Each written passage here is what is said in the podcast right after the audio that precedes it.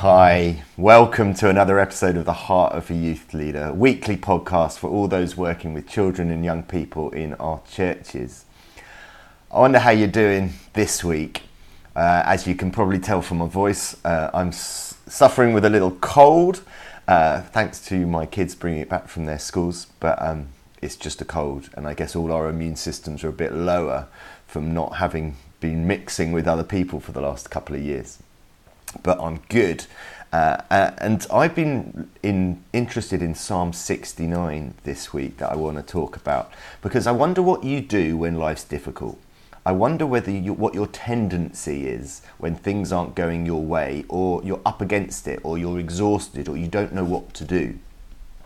I think there's uh, a couple of options. One is that we just try harder. We, we, we make ourselves busier in a, in a sense that we hope that whatever's facing us, the quicker we get through it, the better. And if we work harder or longer or um, or keep going in whatever way, that it'll, it'll get past quick, more quickly. Um, I'm not sure that is what the reality is, but I think a lot of us respond like that. Some of us may respond with um, uh, anger or, or um, uh, negative emotions, feeling like this isn't good enough, uh, it's not fair, why me? Maybe have a little pity party. Um, if only they knew how hard I worked, or if only they understood me, if only the teenagers would appreciate what I do for them. Um, uh, or, or, or maybe we tend to shut down and go, well, I can't be bothered. What's the point? You know, it makes no difference. And I wonder where God comes into these conversations for you. Do, when, when, it, when life's hard, do you tend to talk to Him more or do you tend to talk to Him less? Uh, and I think some of us are one and some of us are the other. Uh, and David is a fantastic example of what it means to be in relationship with our Heavenly Father, no matter what we're going through. Um, as you know, I've been reading 1 Samuel these last few weeks, uh, and it's uh, amazing insight into David's um, uh, intimacy with his father, the closeness between him and God. Uh, and Saul keeps wanting to hunt him down. Saul keeps wanting to kill him because he's jealous. He's fearful of David's popularity and he's fearful of David replacing him as king. Uh, and, and, uh, and so David has to keep going into hiding. Uh, and he writes this psalm, Psalm 69, probably in one of those moments because it's clear that everyone seems to be against him. Uh, and it's a, it's a fascinating insight into a person's prayer life um, because it starts with the re- reality of what this is like. It says, Save me, O God, verse 1. Save me, O God, for the waters have come up to my neck. It's like, I'm drowning in this, Lord. I can't keep going. Uh, and I wonder if quite a few of us feel like that at the moment. It's like, oh my goodness, back to normal, whatever normal is, is, is hard work. Meeting everyone face to face again is exhausting uh, trying to get things going when we don't really know what's coming next month or next two months or whatever is exhausting. Uh, and we're, you know, getting back to busy lives. Um, it can feel like the water is up to our neck. I'm in, up to my neck in this, Lord. What am I going to do? He says, I sink in the miry depths where there is no foothold. I've come into the deep waters and the floods engulf me. And he goes on like this, and he says, he says, um, uh, but you, God, in verse 5, know my folly. My guilt is not hidden from you. So David's not going, this is all their fault. Of course, my foolishness plays a part in this.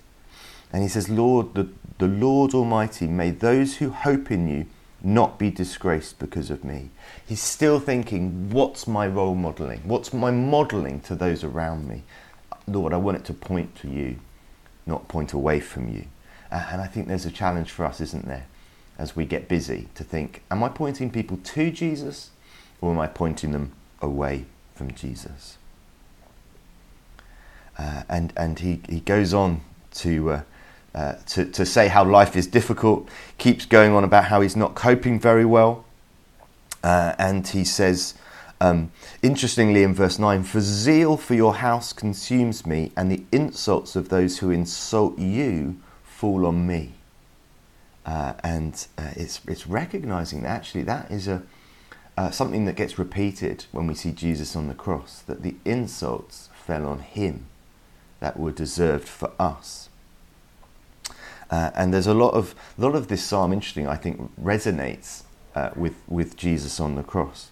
In in verse four, it says, "Those who hate me without reason outnumber the hairs of my head. Many are my enemies without cause. Those who seek to destroy me." And that certainly is what was going on with Jesus on the cross. Later in verse uh, 22, may the table set before them become a snare. May it become retribution and a trap. I beg your pardon, I'm reading the wrong verse. Verse 21 is the verse I wanted to talk about. They put gall in my food and gave me vinegar for my thirst. And of course, uh, the soldiers give, offer, offer Jesus vinegar when he says he's thirsty on the cross. In, coincidences, who knows? Uh, I think it's uh, interesting the way that something written hundreds of years earlier, this personal prayer, starts to have echoes of the cross.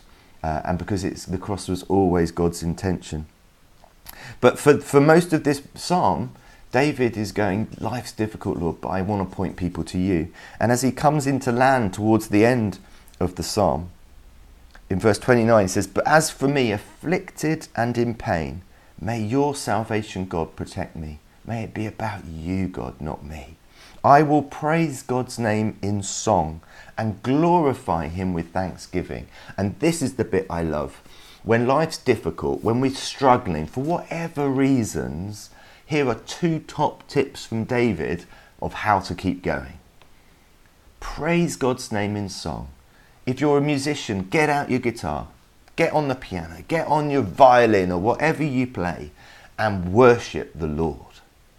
And sing your heart out. Whether you can sing in tune or not, find a place where you cannot be heard and worship. If you're not a musician, chuck on your Spotify or your Apple Music or whatever it is and listen to songs of worship that restore your soul.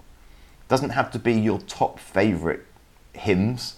Uh, it can just be a, a playlist that you find of, of, of worship songs that you can engage with, you can identify with, that isn't me singing because I love this tune. It's, Lord, these words help me connect with you and I need to worship and glorify your name. Because worship reminds us of what's important, it restores balance into our lives and it gives us a hope for the future. So, worship in song is the first thing that David does. The second thing is he says, glorify him with thanksgiving. Glorify God with thanksgiving. There is always stuff to thank God for, no matter how hard life is. David is being hunted and yet he's going, I'm going to thank you. I'm going to glorify you because you're a good God. You do provide for me. You are keeping me alive. You are giving me my daily bread. So, whatever circumstances you're facing, whatever it feels like this week holds that's going to be difficult, glorify God with thanksgiving. Get to the end of the day and go, Lord, what am I going to thank you for? And list as many things as you can. Go for it.